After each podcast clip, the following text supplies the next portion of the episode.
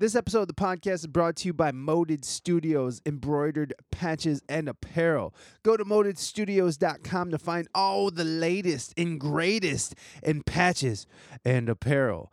Some of my favorite patches that I personally like is the Spam Musubi Sushi Japanese Hawaiian Asian foodie food patch. Uh, I like it. It's it, there's nothing like spam musubi to get your day going. Uh, I also like the West Coast, West Coast California, uh, San Francisco, Los Angeles embroidered patch. It's the West Coast, baby. It looks like North Face, but it says the West Coast. Go to modedstudios.com, M O D E D S T U D I O S.com. They're always updating their website and they do custom work. Modedstudios.com. Go out and get yourself some. Now on with the show.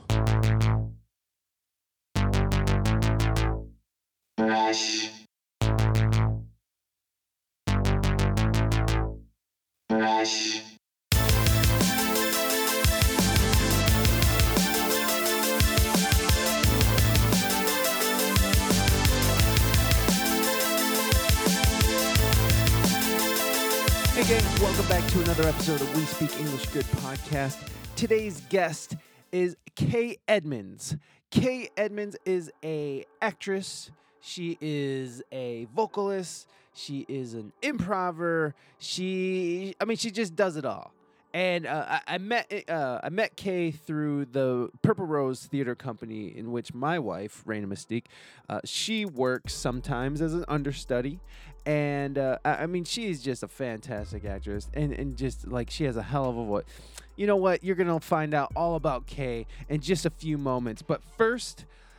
Let's talk about ReinaMystique.com. R E I N A M Y S T I Q U E.com. Go check out the latest single, Chloroform. Uh, oh, this is a wonderful collaboration between Reina Mystique and the Concrete Project, who is no longer with us. Not that they died or anything, but they the band just doesn't exist or anything. That, that's all. Anyways, it, it's a great song. Go check it out. Also, uh, Reina is doing a weekly Twitch show, which she does. I think she does like three or four things a week. Like today, she's doing it at four, and today's a Wednesday. So if you're hearing this, Wednesday she does. She's twitching at four. I'll put the link in the show notes, which is just twitch.com slash Reina Mystique and uh, go check her out. She she has a whole schedule. Yesterday she went on at noon. Um, and then of course Sundays, quarantine Sundays. I hope you guys like that in the feed. I stopped putting them in the feed because I just wanted you guys to get a taste of it. We're gonna keep that primarily a Facebook or we're thinking about moving it to Twitch. So we're gonna keep those uh, a kind of a live video thing and keep this separate. But uh, I'm having fun doing the quarantine Sundays. It, it's just so if you guys are missing, you guys are missing out if you're not seeing. If you like the show, check uh, the check out the quarantine Sundays. We're doing it on Facebook Live every Sunday, 4 p.m. Eastern. Uh, you can follow me at, on We Speak English Good on Facebook or on Instagram at We Speak English Good, and you'll see the feed there. Well, I'll, I'll, I'll, I will also be sharing the the the broadcast on my personal page, Mike Epp, or or Facebook.com Sweaty Baloney, and uh, and of course Facebook.com Reina Mystique. She'll be sharing it on her page as well. So go check it out. Uh, you can also like, subscribe, review. So we already talked about We Speak English Good is on uh, Facebook and Instagram. So you already liked us. So subscribe. Uh, subscribe to us on YouTube. We have awesome tutorials. Uh, subscribe to us on Apple iTunes because we have awesome podcasts. Uh, anywhere you get your podcast, subscribe. And then please leave a review. It helps us be found in this giant sea of podcast. Those those reviews help uh, uh, bring us to the light. Anyways, uh, like, subscribe, review if you like. Uh, you could also write the show at we speak english good at gmail.com let us know what you're thinking how we're doing uh, wh- how you holding up during this pandemic. Like what are you doing creatively? I've been asking uh, all my guests what they've been doing creatively to sort of uh, figure out you know just to get past this this this situation we're in. So, w- what are you doing creatively to uh, to get past this pandemic? To to uh, you know to feel like yourself again feel like things are somewhat normal what what is it that you're doing right now that uh, write the show at we speak english good at gmail.com right now i am undergoing i am finally doing the website expansion project so i am adding oh my god i am adding all the the the podcast all the episodes individually on its own page. I'm learning how to build a website. And I don't know if anybody's had this problem, but if you've had this problem, please let me know how to fix it.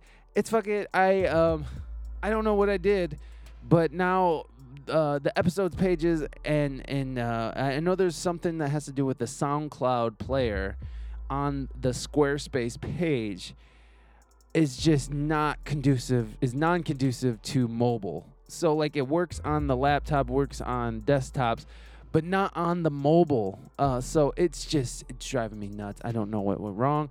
I might have to go back through and I'm not even done posting all the episodes on there, and I got maybe about 50. And oh my god, it took me, you know, for the last two days. That's really all I've been doing is just sitting there, data entry type stuff. So. If you guys know the solution, please write the show at we speak English good at gmail.com. Uh, also, you can just reach out to us on on social media, and that that works too. So, uh, anyways, that's enough out of me. Let's get over to Kay. And uh, we had this wonderful conversation a few weeks ago. Uh, this was more towards the beginning of the pandemic. So, uh, it, it, if we sound like we were things are just happening, it's because it's just happening. Uh, I'm about what is it? I'm about the six or seven. I don't know. I, I have to count it, but uh, I'm about six or seven weeks behind. So anything that we're talking about is about six or seven weeks behind where we are currently. Um, that's just how the show goes. I'm sorry. I wish it could be more current, but this is how it is. You know what? I take my apology back. I don't. This is just how it is, folks. This is just how it is. Anyways, I'm sorry for taking my apology back. I'm sorry. okay, fuck this shit. Okay, let's get over to Kay Edmonds. Kay Edmonds, actress, vocalist, improvist, writer, everythingist, Kay Edmonds.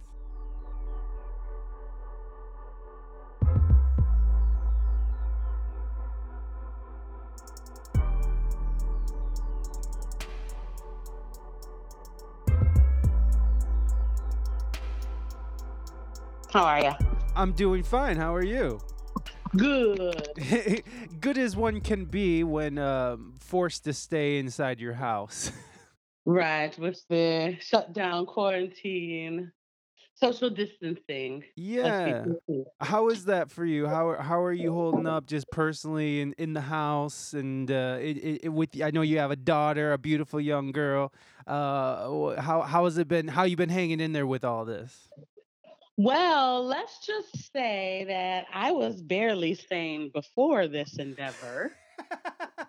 And you have met Kimmy, so you know that she is also not sane. she, she's she's uh she's vibrant. Yes, that is a great way of putting it. I hide in the bathroom a lot. oh man. She goes, Mommy, you're pooping again. I'm like, Yes. Yes, mommy For needs the to next three again. weeks at least, I'll be pooping.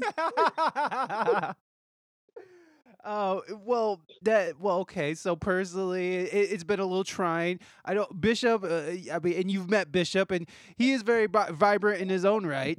And last Yes. night he was he was like because he's used to just being on a hundred all the time. So being contained like this is kind of he's actually taking it well. But there's moments where he's just sitting there. Uh, well, he's standing in front of the couch and just banging his head and bouncing it off of the off of the the couch cushion like violently though and going and he was doing this for like minutes. It was Yeah. minutes.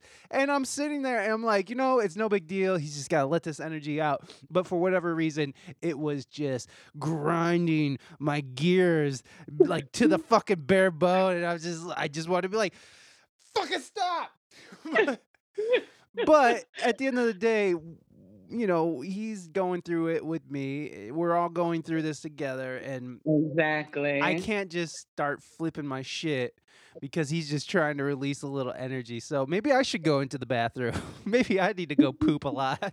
It's a good hiding place, and I work out like 2 to 3 times a day now because otherwise I'll be bouncing off the walls just like she is. She's perfected her indoor, uh, round off, so she's doing cartwheels and her round offs, and she's perfected them at this point, so That's great. That's great. I love that. Um, so so you've been so you've been working out. You're making the best of your time. Uh, So I, I would like to talk to you uh, uh, from an artistic spa- standpoint Mhm. because we're talking to Kay Edmonds today, and Kay is a resident artist at uh, the Purple Rose Theater in Chelsea, Michigan, which is a very renowned theater in the in the region. Um, she's uh, I I think Reina told me, and just in passing, that you uh, graduated from. Uh, uh, Second City, Chicago. Is that correct? Nope, I graduated from the Detroit Oh, location oh, see, she's full of shit. some Full of shit again. age. Okay, okay, but but you went through the pro- which which totally like rings out in my head because I just started taking uh, improv classes. So we're gonna Oh, get there. We're gonna get there. And then also, Kay is a fantastic singer, a voice teacher, uh, a, a vocal coach, uh, a, a photographer. You have your own media company. You are a worker. So I, I just want to know, with all this shutdown, how have you been creative? What have you been doing to sort of, you know, let out all this, all this emotion that's uh that's happening right now collectively as a world? Understood. I think honestly, I'm going to be honest with you. So the gravity of a lot of what this is, I think is kind of just settling in on me, and which it may be with a lot of people. Uh, as of today, um, it equals one week since I've been off work. Well, I'm sorry, tomorrow, Thursday will be one week total that me and my daughter have both been um, just off. And so part of me was kind of, is kind of just getting my mindset together because I do suffer from anxiety and depression. And a lot of times that is a creative block. So I've been focusing in my creativity in uh, helping my daughter get adjusted, uh, getting a routine going, being creative with how, uh, like we just talked about, uh, how to uh, discipline or allow her to be creative, let's say, um, without like stifling her because I know we're inside and and she misses her school friends. So a lot of my energy has been focused on getting that together. Um, but I have been really having a hankering for creating. And so I've been, I'm going to be releasing some uh positive things uh some some songs um that i just have really been feeling in my spirit they're not necessarily mine uh but hopefully that'll fuel something from that uh my daughter we have instruments here so my daughter has been able at least to uh play on our keyboard and uh, we sing all the time we make up little songs and ditties so i've been getting her used to being on camera a little more so we're going to release some things so i've got a few things in the works uh, creatively that i'm looking forward to getting out uh, can i talk about this awesome facebook group that i belong to um, we can talk about whatever you want. Great. Uh, it's called Art I Created During the Coronavirus. Are you in there? Is uh, Rada in there? I'm not sure, Um, but I, I think she is because she was showing me some stuff. uh, Um, yeah. but what what is it again? I'm writing it down. It's art I created during the creo- cr- uh, coronavirus. And I am so amazed and just flabbergasted and, and honored to be a part of this group because the things that people are putting out is just inspiring. So, my recommendation if you're feeling down, if you're feeling uninspired, if you're like in a creative muck and just kind of stuck, is to go and get some inspiration because there are some amazing people. And it reminds me, I think, really of why we're all doing this um, because each of us have like these little gems that you may not have even known were there. Um, and everybody is important. So we do have to work together and just come on and sit here. I know it's hard for us because we a go, go, go gadget society, but now is the best time to be able to just sit here because we can get even more connected. Social media has really become social media because of this. So um, it's really very interesting, um, the whole process. But I'm looking forward to see what kind of art I turn out and what what the rest of the world turns out because it's been some awesome things so far. Hell yeah, man. I, I've been seeing so many people, like so many musician friends of mine and artist friends of mine, just like from the first Monday where people were really was sinking in that that this is Mhm. happening. Uh, just from the beginning, they just ran at it, it just face first, and they're they're they're doing uh, remote recording with each other, doing Mhm. collaborations.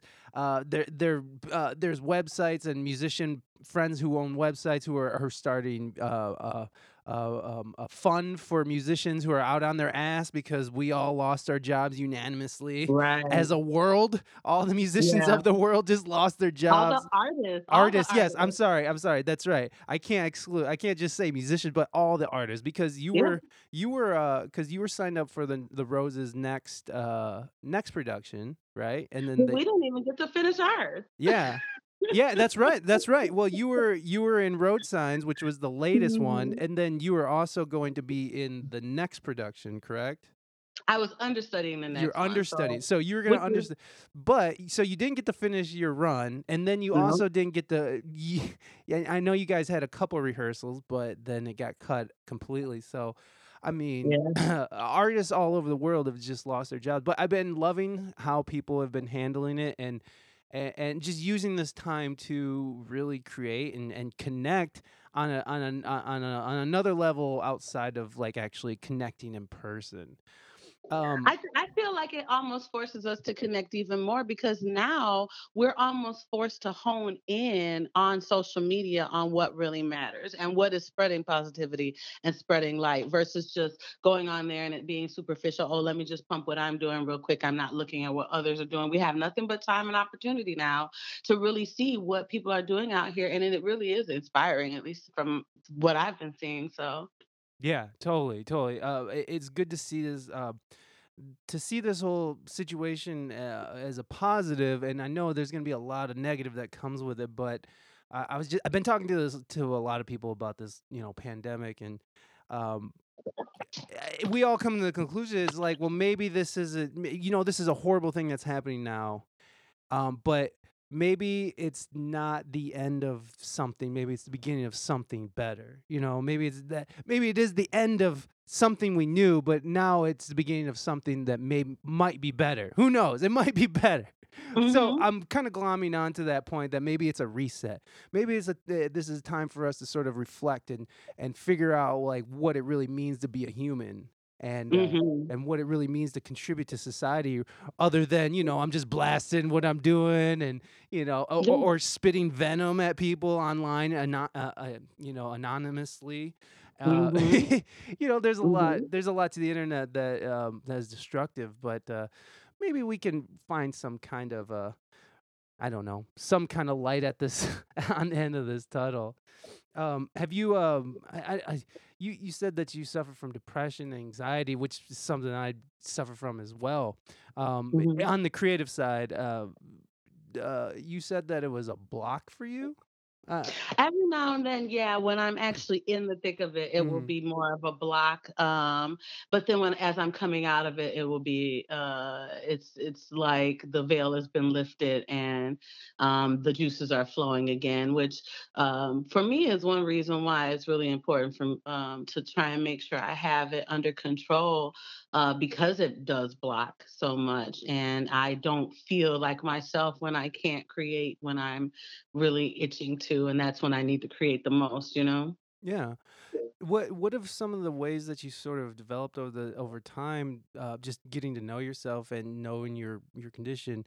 Um, do, have you sort of uh, learned how to circumvent that, or at least try to um, not be so deep? Because I, I know what you're talking about. How sometimes when those when the when depression comes on, like you can almost feel it a little bit. Mhm, Um, like sometimes for me, I'll just wake up and I'm in it, and I'm just like, oh, g- great. Well, this is my day, or whatever it is uh, what are some things that you've learned over the years to sort of circumvent or at least not go full blown into it?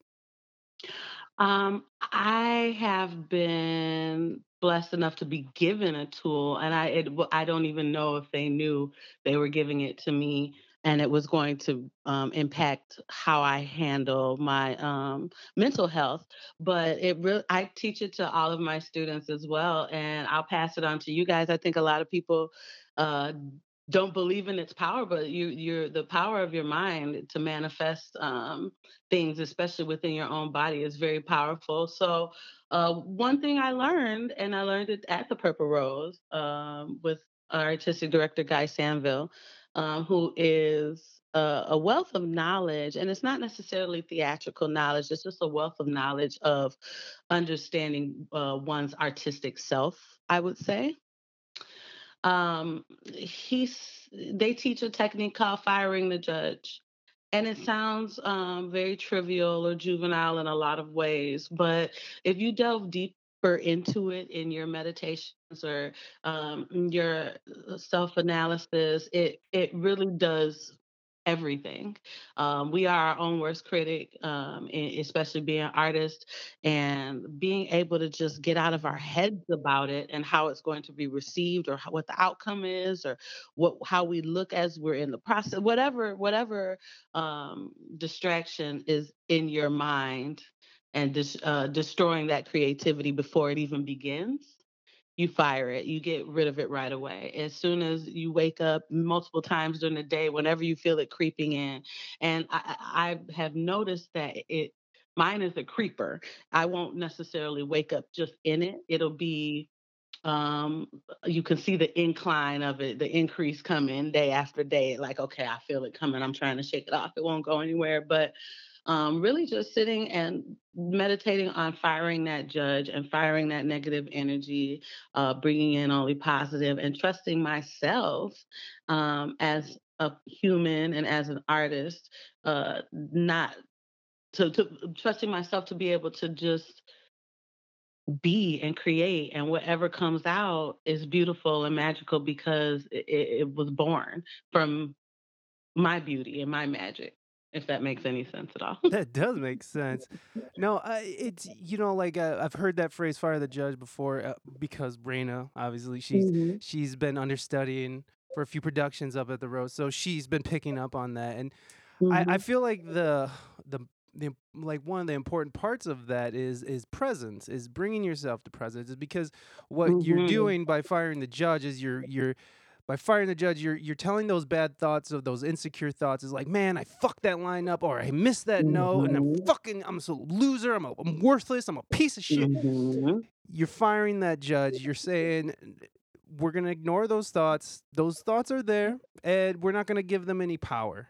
Those those thoughts, fuck those thoughts, and we're gonna bring ourselves to now, and we're gonna concentrate on right this moment and that's what I love about that is because that's been my journey too. Is that I I quit drinking alcohol and taking hard drugs, and all of a sudden I I, realized I was a, a angry asshole, and so so um you know like it took it's taken me since thirty. I'm thirty six, going on thirty seven right now, and it's taken me since then to now to actually kind of have maybe sort of a grip on all of it uh, I don't know. It, it, like drug abuse was a, a, good block for me to not deal with mm-hmm. all the mm-hmm. things I should have been dealing with as a 20 year old uh, in my 20s.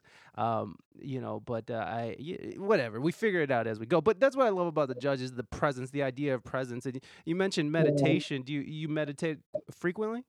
I meditate and I pray as well. Mm-hmm. Um, I definitely pick up on energies I have since I was little. And I'm really blessed to have grown up in a family that is about spirituality and energies and, um, you know, learning what's toxic as well. Who's toxic? What is toxic um, for you is what, as far as energy wise. And, um, you know, I've had my stint in the drug culture. Um, I'm not gonna lie about it. It's not. I'm not uh, ashamed of any of it because I've met some wonderful people in it, and I feel like in a lot of ways, um, I've been a beacon of light to them because I do have spirituality through all of it. You know what I mean? But um, I, it's really important. I feel to get uh, grounded and to, like you say, be in the present. And by meditating or praying, um, taking that time to just be calm and be still um, and receive what the universe is trying to give to you is a, a big help. Because a lot of times we fight uh, what we're really out here meant to do, or people will discourage us from things. And as artists, I think we we feel that and see that a lot in society because unfortunately, artists are still looked at um, in an unprofessional way. We're not highly respected. You know, the the starving artist, the lazy artist. Uh, the slacker like a lot of those things come to mind when someone says oh i do music or i'm an actor or i you know whatever i do or you don't want to get a real job often comes to a lot of people's minds. Um, so the it's devalued our crafts in a lot of way.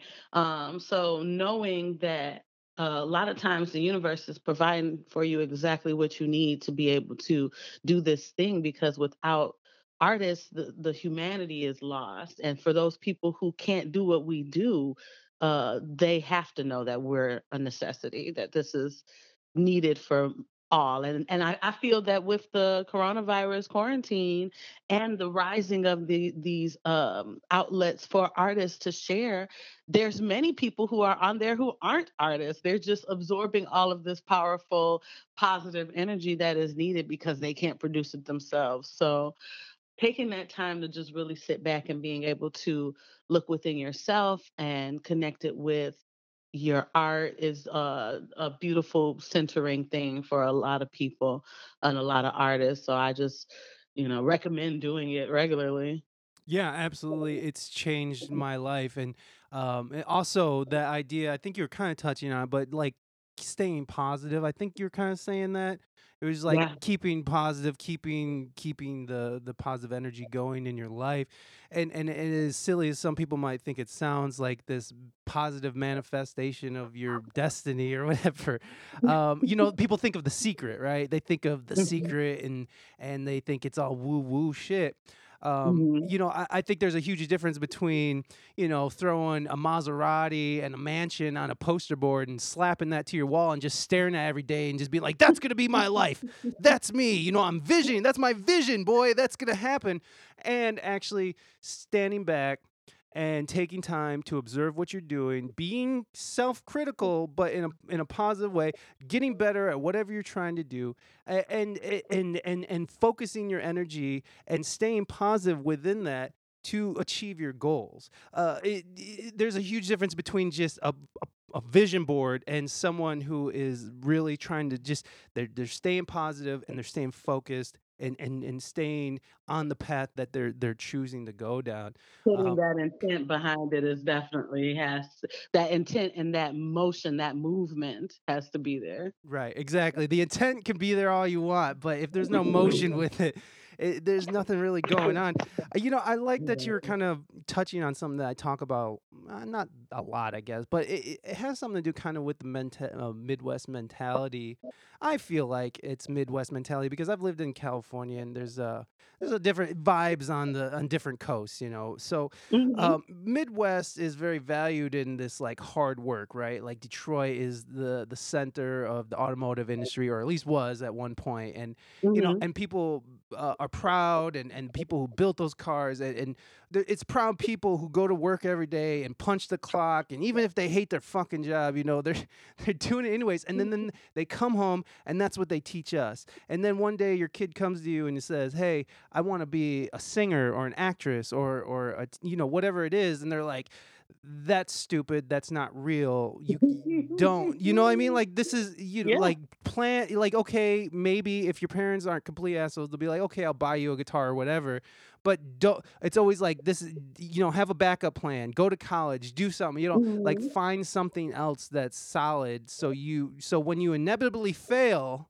at being an artist at what you really are happy and passionate about when you know Mhm. when you're gonna fail at that you'll have some miserable job to go to so you know And a lot of student loan debt and a lot to make sure you go there.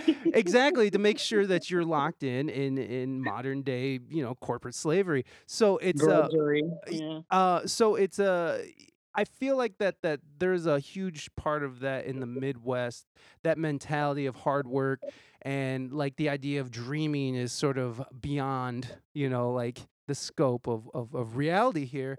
Um, and and unfortunately, there's a lot. I feel like there's a lot of artists around here that probably get snuffed out at an early age.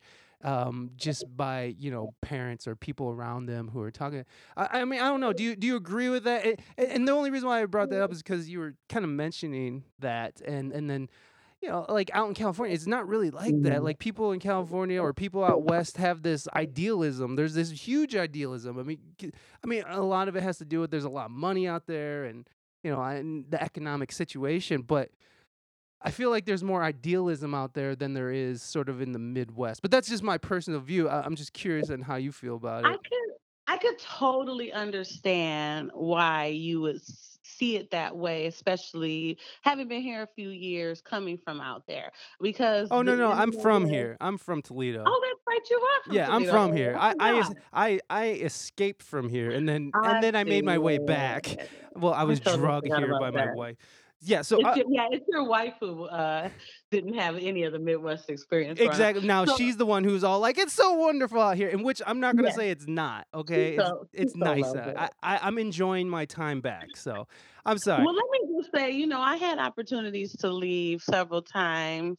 And um, as an only child, I tell people all the time, like, I can get go so easy, which I can because I didn't, you know, it was just me and my mom. I didn't have a lot tying me down or anything. I didn't have a like a career, so to speak, where I'm losing 401ks or whatever. So the what one of the things that kept me here in Detroit is um that sense of hard work and that pride, that sense of pride. I have a very strong pride, um, but I, ha- I have a lot of pride in our area. And um, in the early 2000s, when we were going through something the state of Michigan called brain drain, um, it was when a lot of uh, opportunity wasn't existing here in a lot of different fields. And so people were, as soon as they graduated college, were getting out of here and we're going elsewhere. And I felt almost a, a cosmic uh, social responsibility to stay because I said, if everyone leaves who's trying to do something good, who's trying to do something positive, who's trying to impact the next generation, if all of them leave and take it elsewhere, where where does that leave us? And I really feel um, when people receive any kind of clout or influence, whether it be um, they become influencers online or they become um, artists, uh, actors, directors, writers, etc., that they need that they should bring it back to wh- who raised them, to what raised them. So bring it back to the communities that they're from. So I felt a sense of pride in wanting to make sure that this next generation gets what it needs to survive and to thrive um, and not just take it all away and and have someone else benefit from the hardcore Detroit mentality, Midwest lifestyle that has raised us. Um, give we have this tough skin, but it's a lot of love under it. So with that being said, um, I feel that it's not that we don't have dreamers because look at the Midwest mentality of business ownership. Uh, look at the um, Black community and uh, minority communities, especially of um, business ownership mentality. They want to own a store, own a business, own a company, own a, a, a service-based, good-based um, business that caters to their community that's a, a mentality of a dreamer you know the american dream is uh is still alive i feel in the midwest. I think the dreams are most definitely different and i think the um action behind the dreams are different because here it's about a plan. Um i think a lot of artists get shot down by uh, non-artistic thinkers because they don't see the plan well, what are you going to do? Are you going to just hang out on the street corner uh, in downtown and sing songs? You know, uh, if, if they don't have that understanding of your plan, then they aren't going to be able to get behind it anyway.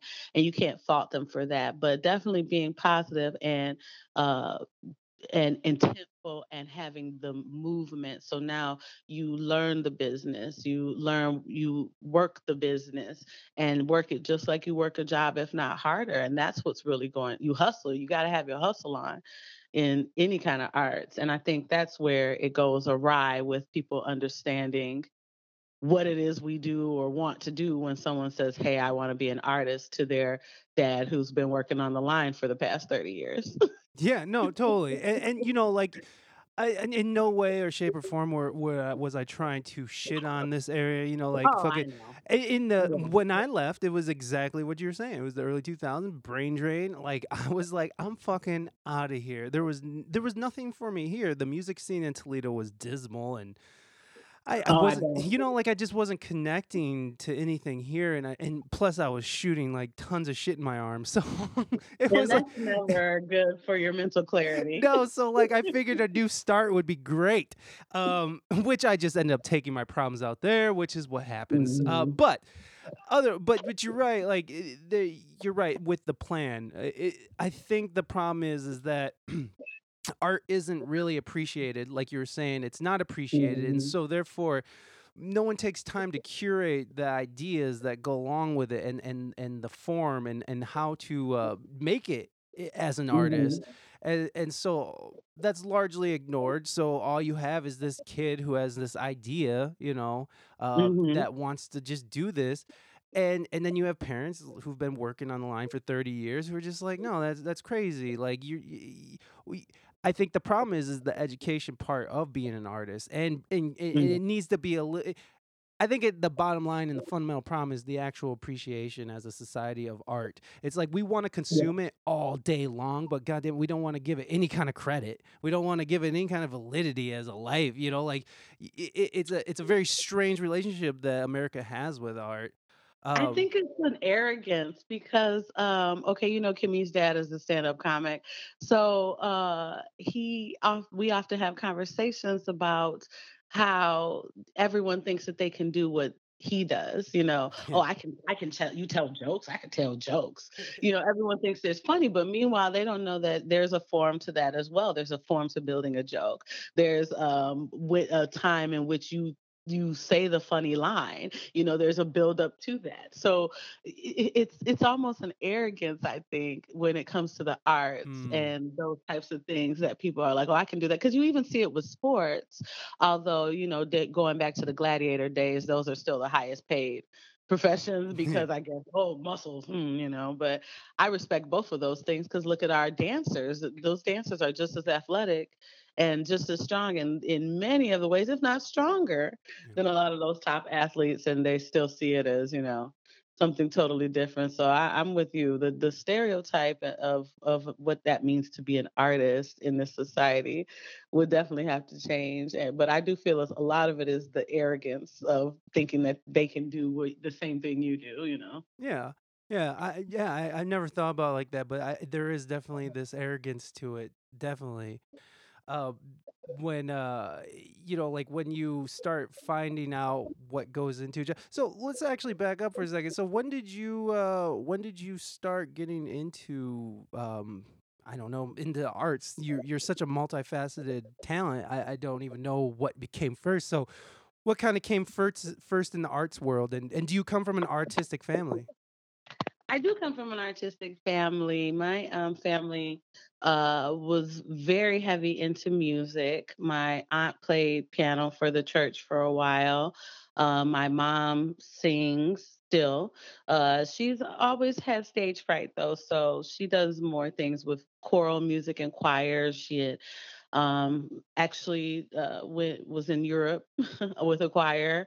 Um, she let her tell it. She'll say a hundred hundreds of years ago. But um, so I grew up hearing music and partaking in music all the time. My mom also played guitar.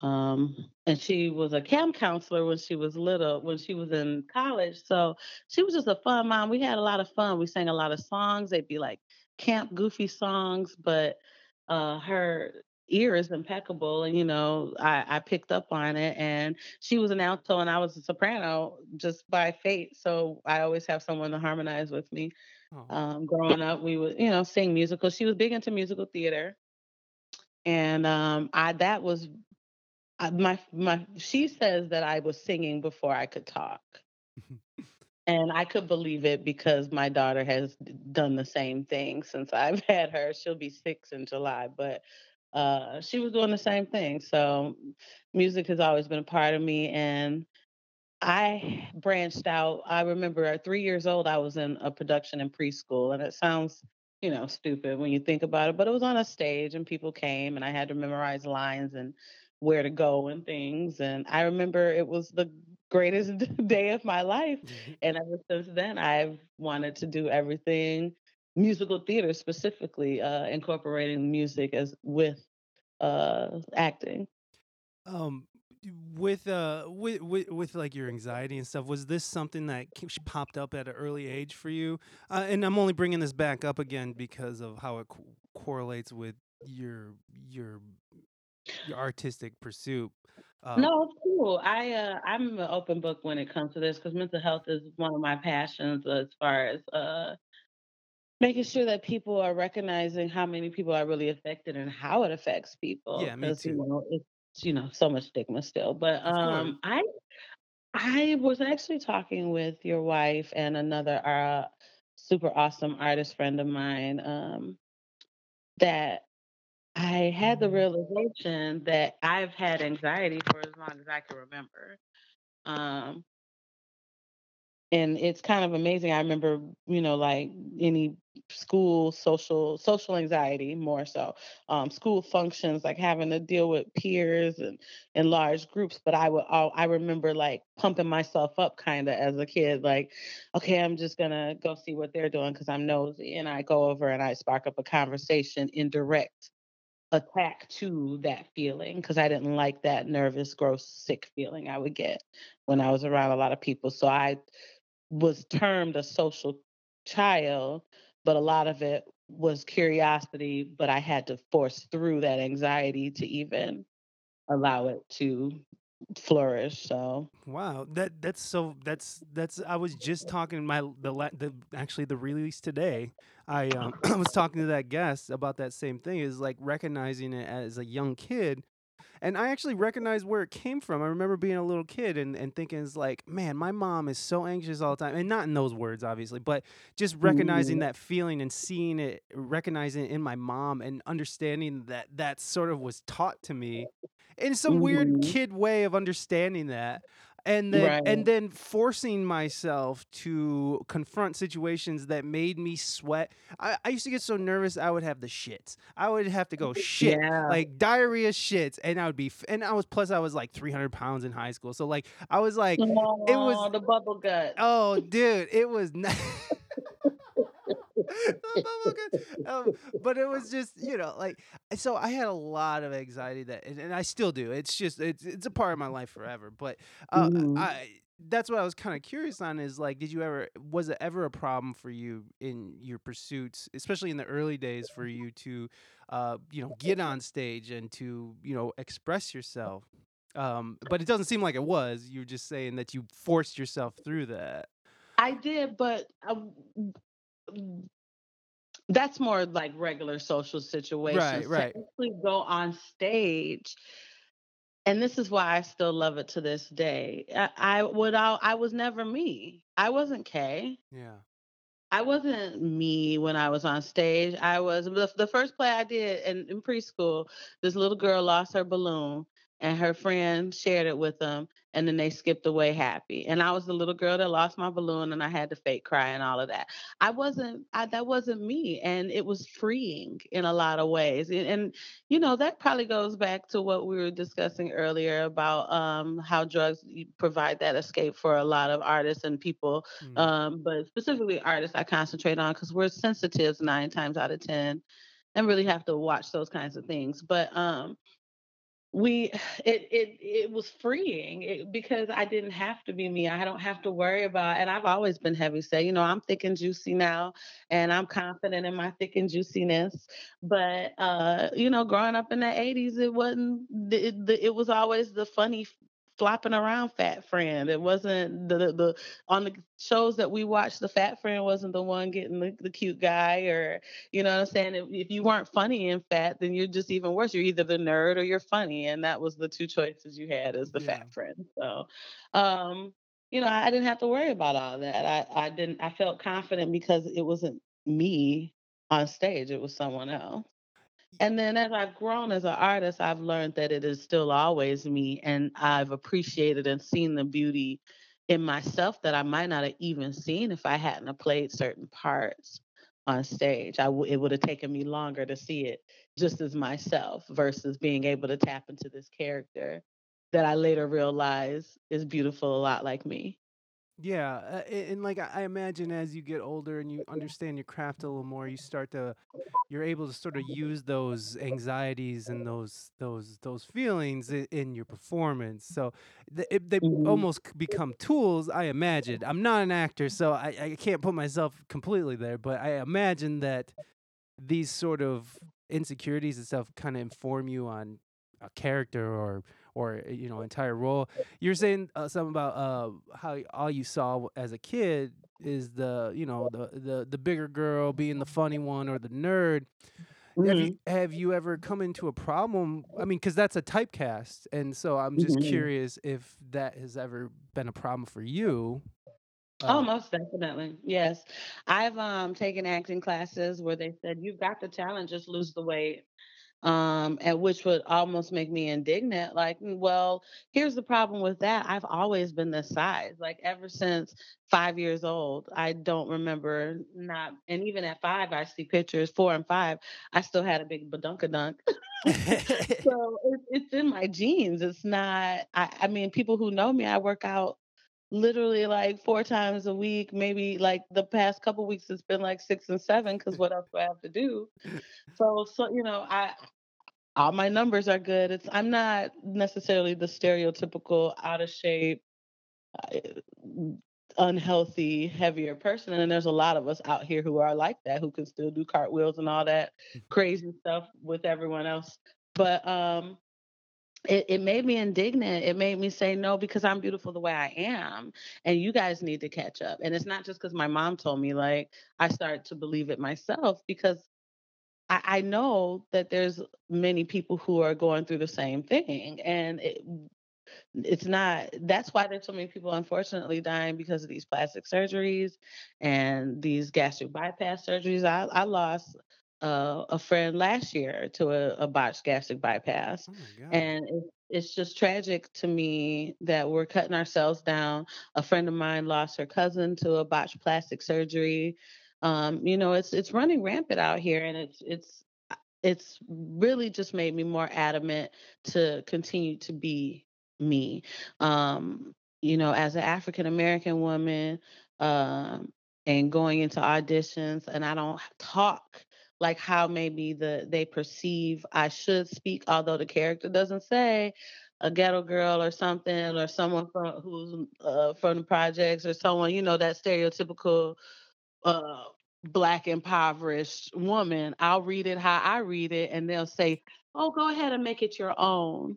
And that's a big problem. Well what is my own? You see my skin color and you assume that i'm going to talk like the stereotype but i technically was raised in the suburbs every everybody in my family talks like this nobody really talks like the way that you're thinking i should speak so you know, those typecasts are are a big problem. Um, but I stay true to myself. I stay true to my craft. Um, and I think that's uh, the most important message is to stay true to yourself. Don't sell yourself out if you don't feel comfortable changing your yourself for a, a role. Don't do it. You know, if you don't feel comfortable doing it, don't do it. You don't you can you can change the market the market can follow you you don't have to change with it Yeah. the market will be created for you Yeah, and that's what's so great about what's happening now. Um, you know, with with the woke movement, and I know there's a lot of criticism of it, and um, and and I've been critical about it, of just about people, just you know, like ha- controlling what people say.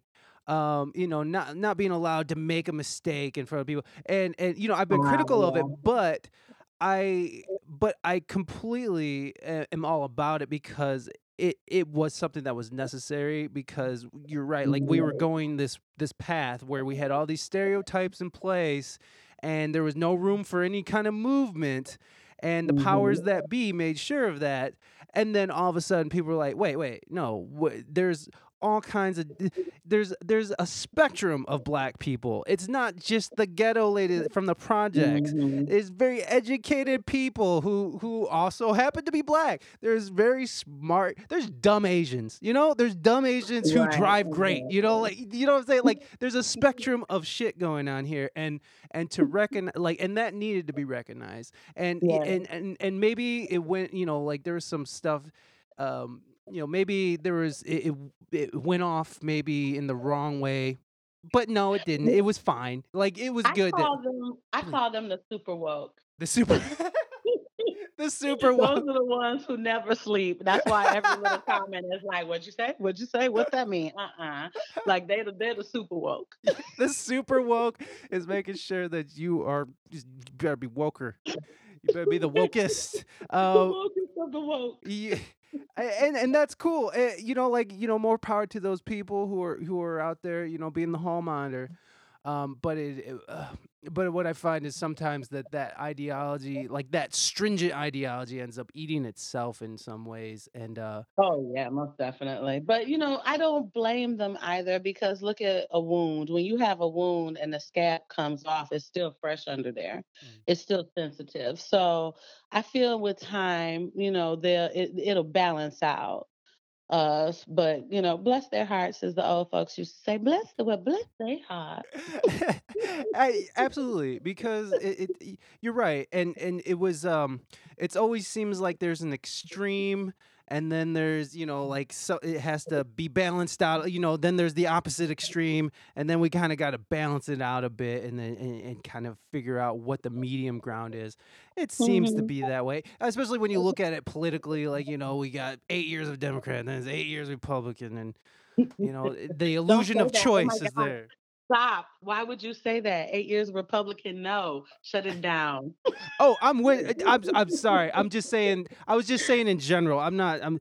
I mean, that was a big extreme change too. I mean, from the most like confident and like well-spoken, educated man to like a fucking carnival barker, fucking just grabbing women by the pussy and fuck. You know, like it's just. God damn it! What the fuck happened?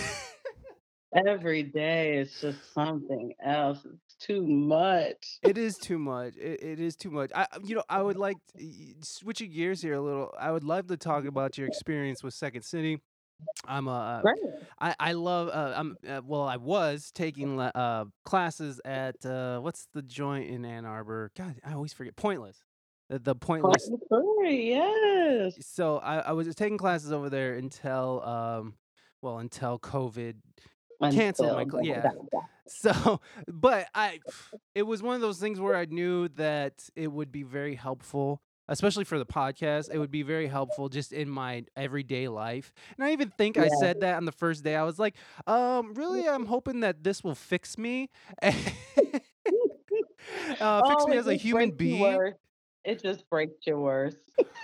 Well, well, the thing was is that it definitely helped in the fact that um, I feel like now I can sort of uh, work as a team with someone who doesn't even know I'm working with them as a team. You know what I mean? Like Yeah. being able to receive, uh, I guess, gifts that people give you and and sort of holding. You're using your terminology. Oh yeah, you know, I'm doing it. I'm receiving gifts and shit. Hey.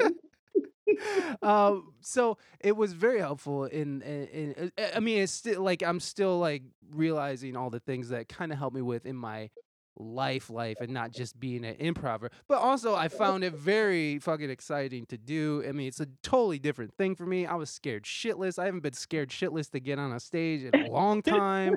um, you know, so like it's a, it was, it was a definite like uh, a definite cool uh, change for me. Uh, I'm just curious uh, how you got into it and how what brought you to improv and what brought you to Second City, considering Second City is Second City.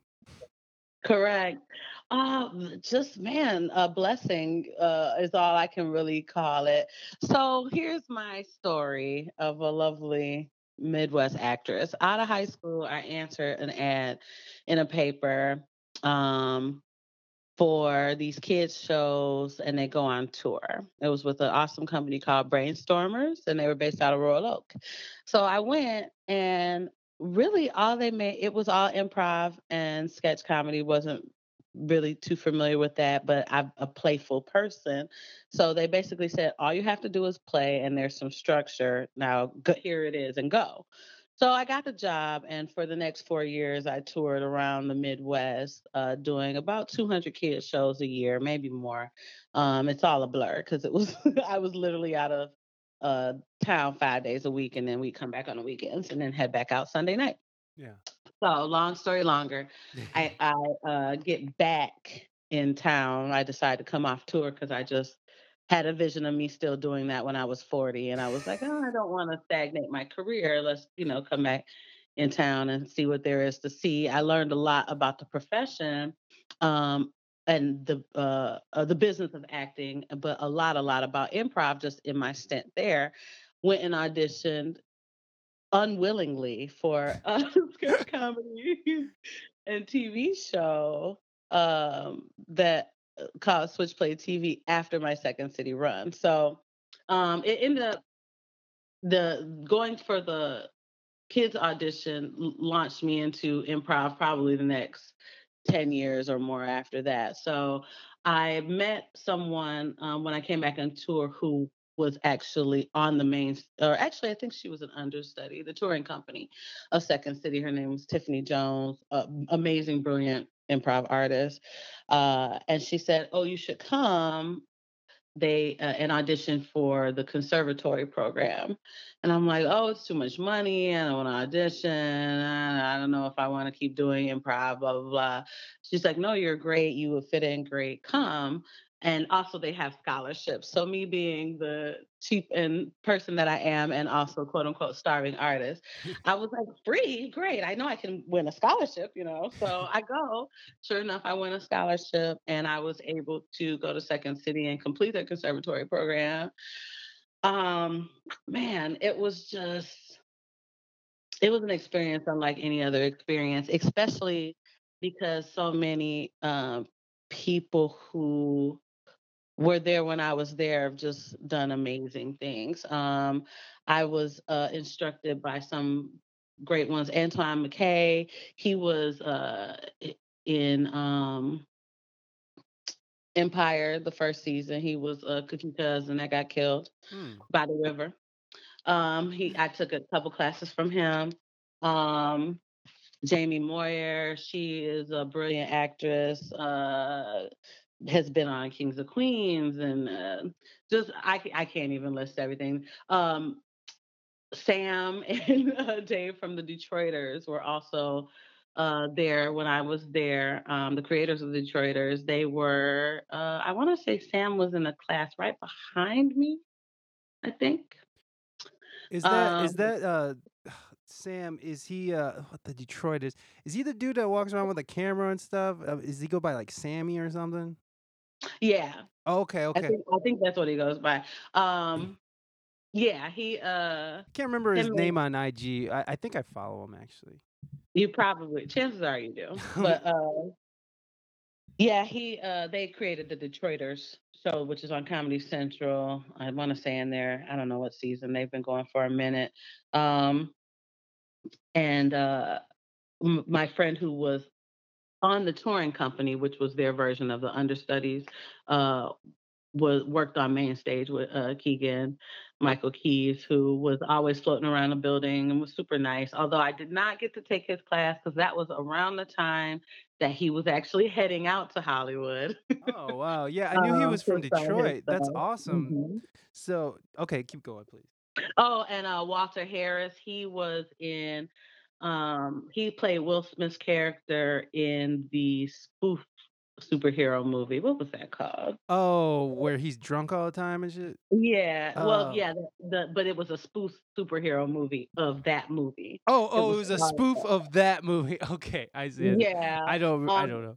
Shoot, I have to look it up. This is all you know in early 2000s, but uh, they, a lot of them are still doing um, amazing things. So it was just a great time to be at Second City then. It was, we were in the heart of Detroit at that time, right downtown. And uh, just some amazing talent came through. A lot of uh, good people and good things. And a lot of them are still doing things like uh, PJ, uh, Jacokes, he's uh, opened up um, the spot in Ferndale, Go Comedy, after uh, his stint at Second City, and then um, working with Margaret and Ed, I don't last name, Bartowski, um, who do Planet Ant. So seeing how we all started in this nucleus, which was Second City, and even though our branch in Detroit faded away, seeing how everybody branched off and continued the improv tradition um, is pretty awesome as well. Uh, Dave Davies was there when I was there. Uh, a lot of people that just with just a lot of uh, extraordinary talent. Um, so it's cool to see this next generation um, out here, which still has some of the old people I see. I say old people, like I'm not one of them, I guess. But uh, yeah, it's it's it's just amazing. I still have a great love of improv. I started moving away from the improv scene. Um, and not necessarily just really because of opportunities came in other areas but i still enjoy sketch and actually i'm planning on um, doing some sketches. I've I produced some of my own things in the past, a couple uh, live shows, and um, like I said, I worked on a sketch right after Second City. I worked on a sketch comedy television show. It was called Switch Play TV. It was a number one show in Michigan for several years. I want to say about six maybe, and we spent off and did live sketch comedy shows from that as well. So my heart is in sketch and uh, and improv. And I, I teach kids uh, musical theater, and a large format um, of my classing classes is uh, improv and team building through improv. What, um, what are some of the what are some of the big things that you took away from improv that's informed you on uh, on your acting? Listening. Yeah. Is the number one thing that that quick remembering, listening, um, that quick recall um, is one of the big ones. But I use that in my everyday life as well, being able to remember people's names um, through rhyming or, you know, through some little improv game that I've created in my own head. yeah. Um, uh, being able to respond quickly, uh, especially when things go not as expected, let's say. So in live theater, you know, if someone forgets a line or something strange happens that is out of the ordinary because you from what you rehearsed because you know it being live you never know what's going to happen. Um improv has definitely helped me to be able to pick up the pieces in a way that doesn't jar the audience too much from um, the reality of the piece um, being able to keep them in the moment let's say. Um let's see. Uh teamwork most definitely. Um, one of my favorite improv artists was actually john ritter. It hmm. wasn't until i got into improv that i realized how many tv shows and movies are all improv games like the whole movie. They've got a really bare minimum storyline and are playing improv games throughout the whole movie. Pineapple express is one of them mm-hmm. um, anything with ben stiller in it. They do a lot yeah. of that and jack black. Um, yeah, Judd Apatow is, or however you say his fucking last name. He's he's pretty reno- he's pretty known for for just having entirely improv scenes, just like just loosely thrown together. Just like here you go, give me millions yeah. of dollars. But but because they work, and when yeah, you get people who are really good at mm-hmm. improv in those scenarios, it's it's gold it's priceless and that's the beauty also in filming it you know i love watching the bloopers of these movies that incorporate so much improv more than ever because that's where you really get to see the gold yeah. they they've come up with 13 different uh, words for the same thing, and all of them are golden. So how do you pick the one? You know, right? So. And, and, it's cool. It kind of shows you a pro- their process of getting to wherever. And even though it's mm-hmm. like the mm-hmm. editor's choice of what they're going to use or whatever, but it's mm-hmm. still like you're you're almost seeing a part of their process to to get. I love the um. I love uh I don't know if you ever watched any of like the ASSSSCAT stuff like Upright Citizens Brigade. Mm-hmm. So like they do the ASSSSCAT thing, and then what I found on YouTube was they did an ASSSSCAT. And if anybody doesn't know what ASSSSCAT is, it's an improv game where they have someone come on, they do a an improv uh, monologue with a suggestion from the audience, and then from that monologue, the rest of the team they play out certain aspects of that monologue. So that's basic ASSSSCAT rules, whatever. Uh, but what they did was is that Matt Besser and Ian whatever, uh, the guys in the UBC, they uh, or U- UCB, sorry, uh, they they did a um, oh shit, they did a uh, a breakdown uh, what did they call it? commentary? They did a commentary video of the episode. So Oh, they, nice. yeah, they sat down and they're just like, okay, so you, right now you can see that I just gave Ian the gift, and gift is, and Ian decided to go big with it. You know, like, and they're like talking in terminology, and they're it- Uh-huh. it's so fucking good to like awesome to see those uh see how people's process of how they arrive at these mm. ideas and how they get there and and the idea and it's oh instantaneous and it goes back to once again in improv i think set that basis for what we've been kind of talking about this whole time is being present being in the moment. You can't think ahead too much at all really in improv because now you're in your head and you've missed a gift that someone's trying to give you. So you have to just be there and be reactive and yes and. Yes anding is another thing that i took away from improv uh, because yes and is life imagine if all these politicians yes anded versus just giving all of this uh, negative energy and pu- push and pull energy. If we just kept giving and giving instead of taking and taking, it would be a totally different society if more people yes and. Yeah, I, I agree with that. Shit, man, you're right. It's like let's just have a little uh a little work together here. Can we can we just work together a little bit here? They all could benefit, especially our American government can benefit from like an improv team building session, I think. they need yeah, I, it's so funny when uh it's like cuz you know like they have those corporate uh improv things that they do for team building and you do it too. If they had like this political team building improv yeah, session, maybe maybe they would get somewhere. Maybe we could uh figure some shit out. I don't know. seriously. Uh, Seriously, I think so.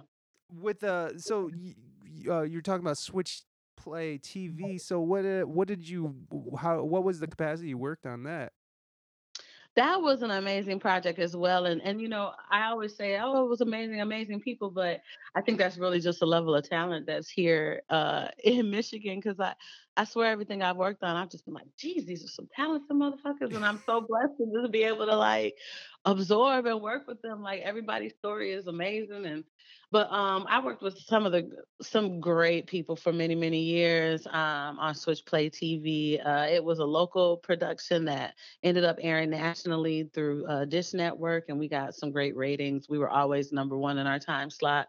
Uh, we were hard. I called it hardcore progressive comedy. Mm. Um, it was sketch comedy and improv. So we wrote a lot of uh, very risque, uh, even for the early for the mid two thousands.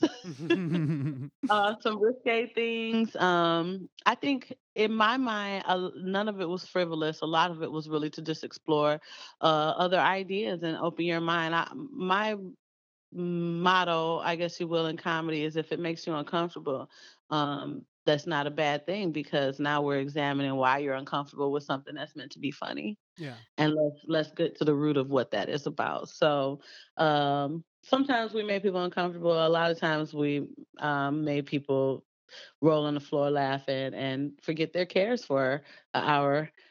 Um, it was sketch comedy and music videos on the TV portion, and then we started doing live stage productions as well. We used to have at Hastings Street Ballroom there in Midtown area, um, and uh, it was a great time. We were we created all our own content. We had we were totally self sufficient. Uh, we had our own writers, our own production team, our own actors, um, and we even trained our own actors. I became an instructor uh, because of my background in Second City. We did a lot of improv um, and sketch comedy, so uh, I had gotten pretty high up as far as helping to produce and direct and write as well uh, within um, that outlet, and it was just uh, amazing. I don't think there's been anything like it since. I was just uh I, I was I was hoping that I could do a quick search on YouTube and just pull it up, but nothing's really coming up on the first uh so long ago. There are some people who have um, a few of the sketches maybe that have been edited, but it was so long ago. And you know, when you do um, work for other media and production companies, they own the rights. right. So So that's probably locked in a vault somewhere. Yeah, the to be released at their bidding, which is unfortunate, but because it was some really great work that was turned out and some great characterization. Um, I we were a lot like, uh, in in In Living Color Mm. or, uh uh, Saturday Night Live, but more like a Mad TV at the time because we were a little more hardcore than like a Saturday Night Live. Yeah, I I used to like Mad TV over SNL, like, w just in Mhm. the earlier days before bef I mean, like, y before it kinda went to shit, but, like, yeah, like, it wa it was. Mhm. I love those, uh God, they had these claymation thing, the claymation shorts. Yeah. I love those so much because they would have it would just be hard like Davey and Goliath and, like, Davey's just shooting people, like, their his parents or what it's just, like, the most horrific shit, but it's Yeah. claymation, so you could just do whatever. It's not and I I just remember just glomming onto that and just being like, "This is amazing." Uh, Oh, but yeah, what they were doing because it was pushing the envelope, you know, eh, um, and that's what I like, that you can't be afraid to press the envelope in whatever you're doing, you know? And I think that's some of the reason why I have a problem with the woke movement not a problem with the woke I'm I'm not gonna I gotta stop saying I have a problem with the woke I I don't have a problem with it, there's aspects of it that I don't like, and that is when they're when you're trying to edit comedy. It's mostly comedy. It's like trying to edit Right. comedians, trying to edit uh, comedy, comedians on TV trying to just make a point.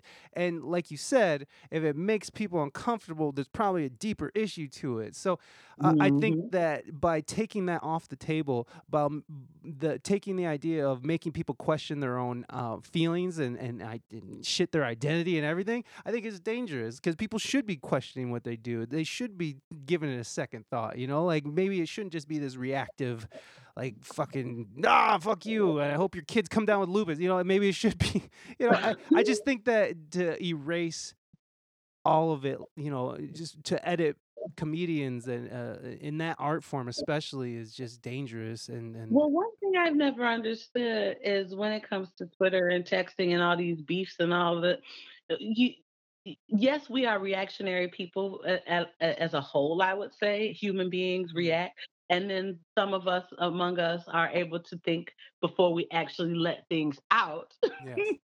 in a reactionary way. However, when you are texting or, um, online, you have an opportunity to really plot and plan what you wanna say. Mm. So the fact that these things are coming out, uh, so hastily and so angrily and, uh, it it's very disturbing to me. I I do feel like oh, that's another one. Um I I feel, uh, for improv, uh, techniques, you know how I don't know how far you got into your, uh, learning, but did they talk about how the first thing that comes out of your mouth is not gonna be the funniest, try and get to the 2nd or 3rd thing? Um, no, we never got there, but they did always try to say, like, you know, "Come to the stage with an empty mind," and so, like Mhm. and then just go. So maybe Right, they're don't getting to that, I don't know.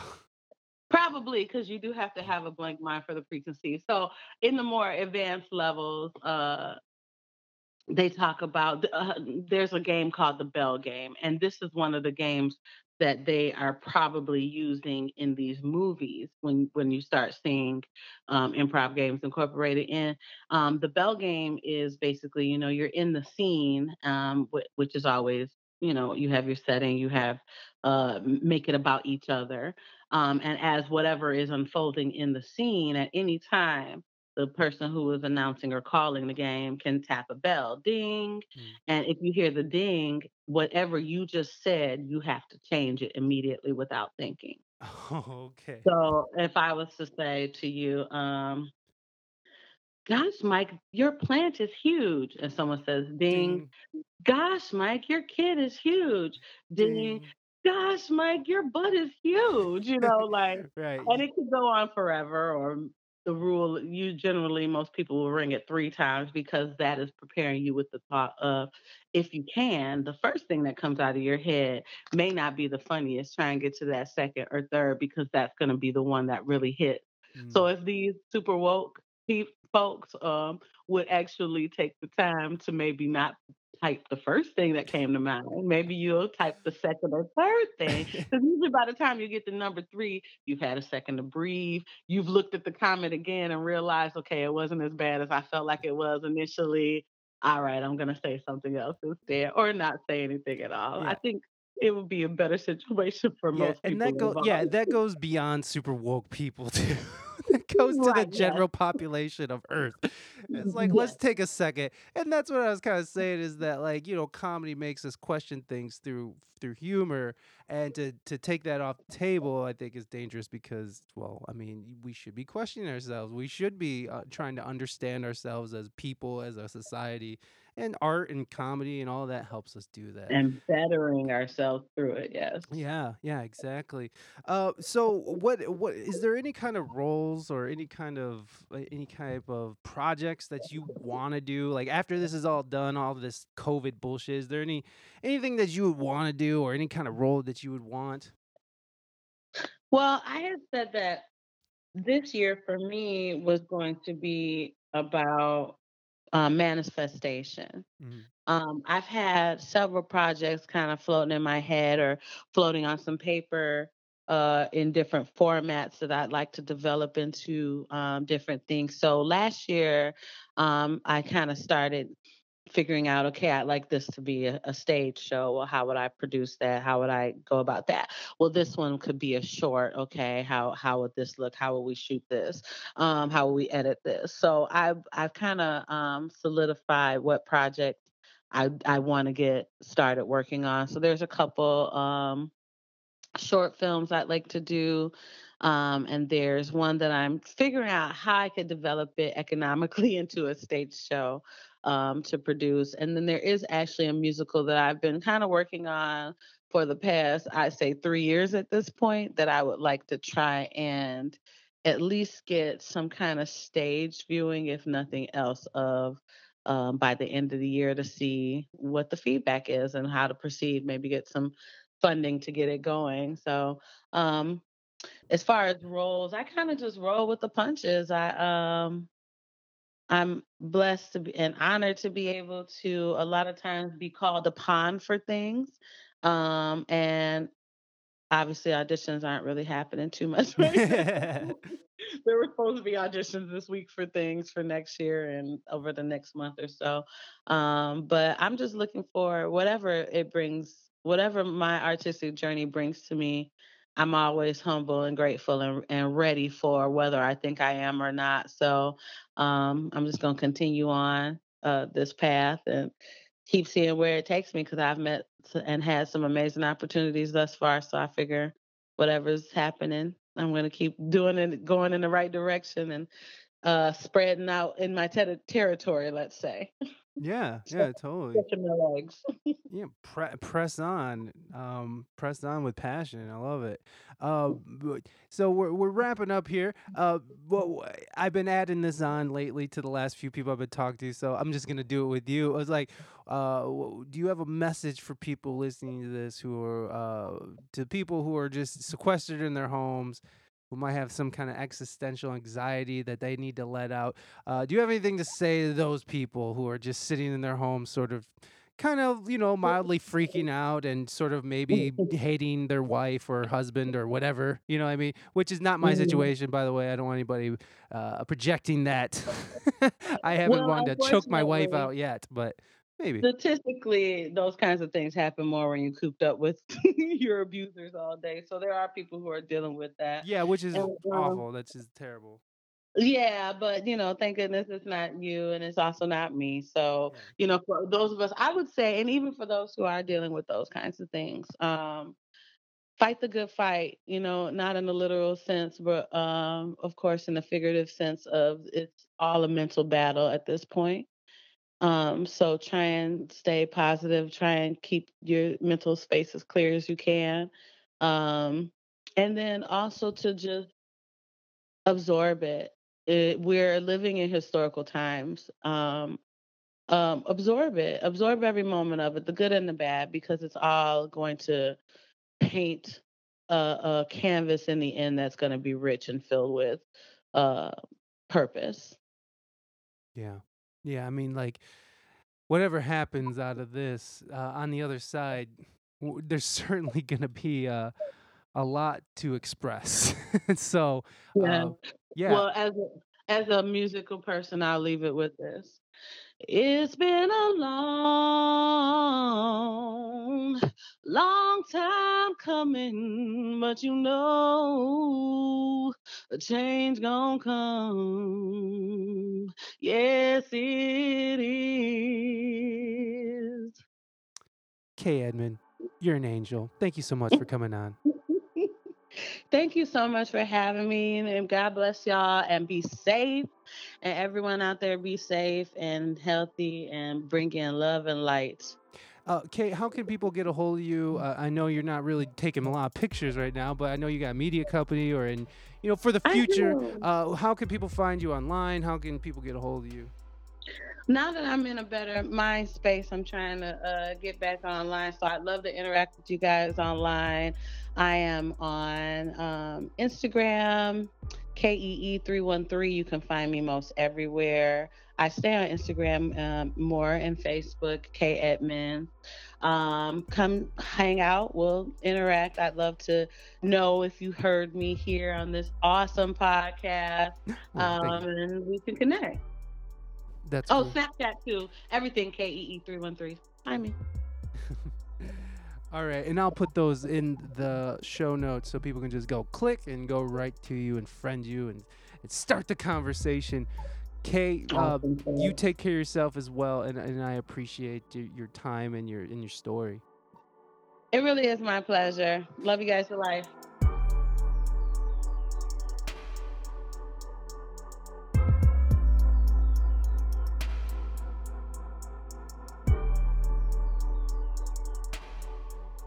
Thank you so much, Kay. I truly appreciate you coming on the show and sharing your story with us and and being honest and and and that, that was great, right? Wasn't that great? I I this was one of the one. I mean, these I gotta say, th- ever since the pandemic, I've been just having fire ass conversations with people, and this is one of the be- best ones of the situation. Um, so uh, I, I mean, like they've all been great. That's what's so crazy is like every conversation I've been having since this pandemic started has just been fan fucking tastic. So make sure you're checking out Kay Edmonds. Um, she has her Instagram at KEE313. You can follow her there. Um, she's also on Facebook as um, Khalees, Khalees Edmonds. I don't know if she's using that, but she also has K Edmonds uh, Media uh, which is on Facebook as well, and kedmondsmedia.com. I'll put all those sh- links in the show notes.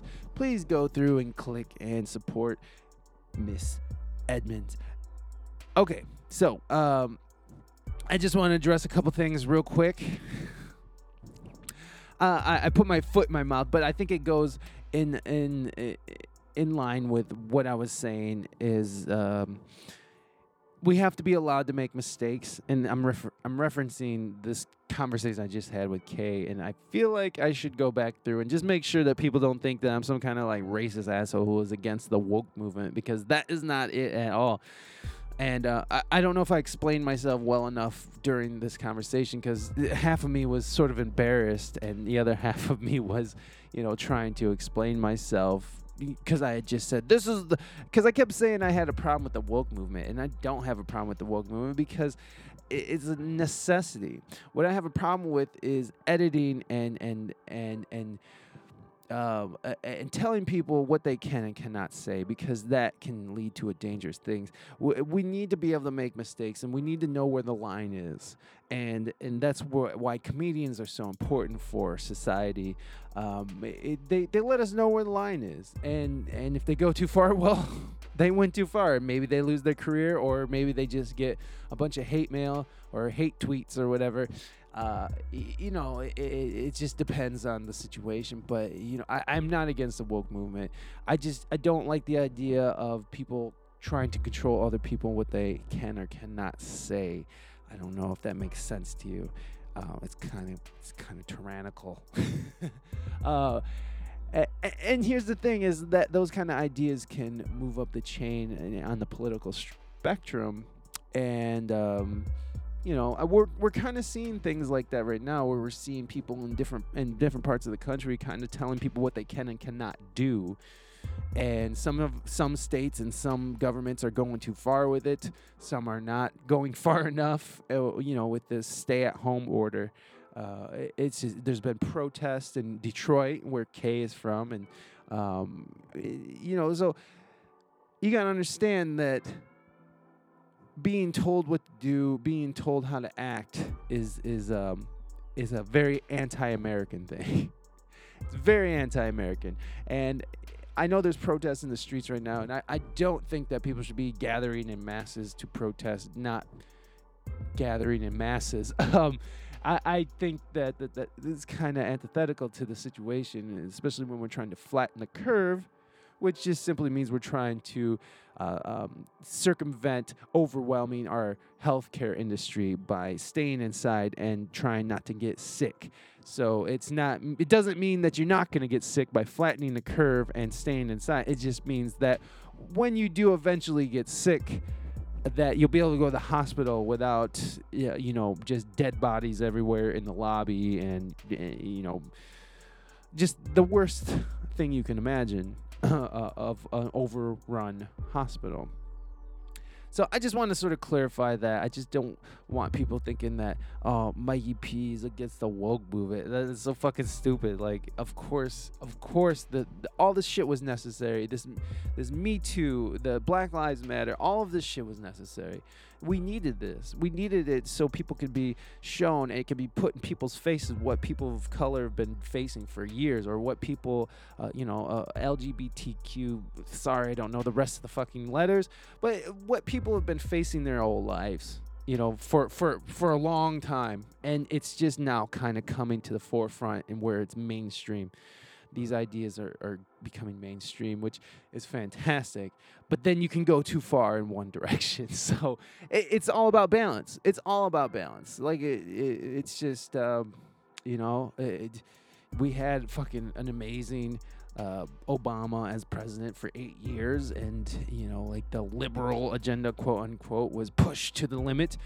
And you know, it disenfranchised a bunch of people, and now we have fucking Trump, and this is just the the the sways of balance you know? It's just what happens. It's it's how it always happens. And not that i care for our current leadership um, but it is a part of i don't know i guess it's just a part of how the ebb and flow of of of, of information and ideas i don't know. Anyways just so you guys know, I'm not a racist piece of shit. I, I, I enjoy the fact that there's way more diversity on TV. Um, it's nice to to see actual shapes of people, you know, and not just these skinny little well fit people and you know uh, only of one shade or you know it, it, when i grew up i mean it's so interesting to think about that like when i was growing up as a young teenager that to you didn't see very many black faces on uh, TRL other than rappers, and um, you know, like uh, you didn't it, it, just to see the diversity of of what what people like as in beauty. Uh, it's just been so interesting. I mean, because when I was growing up, it was just skinny little white girls with no ass, and now it's like she better have an ass, you know. and, and that's fantastic for me because I've always been a fan of ass. And so it's only worked out in my benefit that ass has become trendy. So, I mean, you know, I, I but it speaks to a whole, to a wider uh, subject, which is the acceptance of different kind of body types other than what was sold and packaged to us um, for a long time, you know. So it's uh I don't know. It, it, this it, it's a weird time to be alive, but god damn it, it's fucking fantastic as well. So, uh, uh, I'm having a good time with all of this. I mean, this pandemic is terrible, and I hope that no one is suffering too much right now that's listening to this. I know there's people suffering out there, but um, you know, for me personally, it's been a great awakening and and refocusing and retooling time for me. So I hope it's that for you. I hope that at the end of this, when we're able to go back into the real world and be friends and shake hands and hug and all that stuff, um, I hope that at the end of this, you have accomplished something. Whether even if it's just you accomplished rest, you you you took fucking, you know, three to six months off. Just enjoy that. Enjoy your family. And I, I'm gonna say this. I'm gonna keep saying it I'm gonna keep saying it. Do whatever it takes to keep your mind off of you know the horrors that are lurking out on the streets right now. Uh, I mean, you can't forget about that because you got to be very cognizant of of the horrors, but um, it shouldn't be all you think about. And if, if you don't feel like being creative, you don't feel like doing that, that's fine. You can just sit there and watch Netflix and binge out because think about think about uh, i mean like if you're if you're just someone who got laid off from a factory and you've been working for the last 20 years i mean jesus christ a break is in need. To go in day in day out pushing a button doing the same thing over and over again however your life is in a factory or whatever your life is in a job that you may or may not like is uh, when's the last time you were afforded an extended vacation? A paid extended vacation by the way it's very interesting that people are, are literally being paid to stay home and they just can't. America. I love this fucking country, man. I fucking love this country so much. I think it's it's just fucking number one to me. And even the people out there protesting, even though I don't agree with you, uh, uh, do fucking virtual protest, okay? Like I agree, protest. You don't, you're not happy with staying home, fine. I do whatever you gotta do don't spread the disease even more. Like that's just it's horrible. It's horrible. But I'm all about protest. I'm all about uh, I'm all about fucking Kaepernick taking a knee. I'm all about the fucking KKK protesting shit. It, it's uh, it, that sounds very extreme differences, but it all falls under the fact that it's just part of our right as Americans to do these things. So, um, I love America. I love it. It's fucking. I don't always agree with their government, but god damn it, I'm fucking proud American. I'm proud American. That's right. Okay, guys, that's enough out of me. I think I've rambled on too much. Uh, let's see. Let's get some business out of the way. Uh, Reina Mystique, R E I N A M Y S T I Q U E. Go check her out on Twitch, and um, uh, she's she's going today live today at 4 p.m. Eastern. So check that out if you hear this before then. Um, but even if you miss it today, you can come back next Wednesday. But uh, uh, yeah, check out the latest single, Chloroform, from Reina Mystique and the Concrete Project. Um, you can like, subscribe, review the podcast. Like us on Facebook, Instagram. You can subscribe to us on Apple iTunes, Spotify, anywhere you get your podcast. We're also on YouTube where you find tutorials, silly shit, silly videos, music reviews. Uh, I mean, gear reviews, some, I don't know. I'm not gonna probably do very much of that anymore, but I will one as I get new gear. I I just I'll probably make a video. Anyways, uh, let's see where we at. Write the show at we speak English good at gmail.com. And it, I think that's it. That's it. Okay, I think we're done. Uh, all right, folks. I will see you or, or talk to you guys next week, which I can give you an idea of who. I'm sorry about, by the way, if you're hearing all this shit right here. I don't have my normal mic and I'm using a sock as a pop pop filter, which works kind of. Uh, and so it's been rubbing up on my beard every once in a while. And I, I apologize because once again, I am in the laundry room um, being loud at a very early time in the morning. So I'm trying not to wake up my family. And God damn it, I forgot what I was looking up. So it doesn't matter anymore. So who cares? That's it. All right, folks. Take care of your fellow human beings. Oh, yeah, I remember what it was. I was to tell you who next week's guest is. Jeez. Come on, guys. Oh, awesome. So next week's guest is Peapod. Yay! Peapod comes back to the show. He is a local DJ here in Toledo, Ohio. He is a DJ for several radio stations. Um, he fucking great dude. Also has an awesome podcast about music from the Midwest specifically. It is called On the The On the Radar podcast. He also does uh, the On the Radar radio show uh, every Sunday, where he at 6 p.m. Eastern on oh Jesus 100.7 The Zone in Toledo, Ohio. So if you're interested in local uh, Toledo, Ohio music tune in. He also plays segments from the podcast. I mean, he's fucking. Uh, he's doing awesome things here in Toledo, and and just for himself personally, he's just I li- and he's such a nice dude too. He's just a nice guy. It is fucking yay Peapod. Okay, so next week Peapod. Oh, and then we start in for oh my god. Then we have then we have a, a whole world of people next. So um we just got some great fucking podcasts coming up. So stay tuned, stay subscribed. I love you guys. Be good to your fellow human beings. HJ's for everybody. I'll see you next week with Peapod.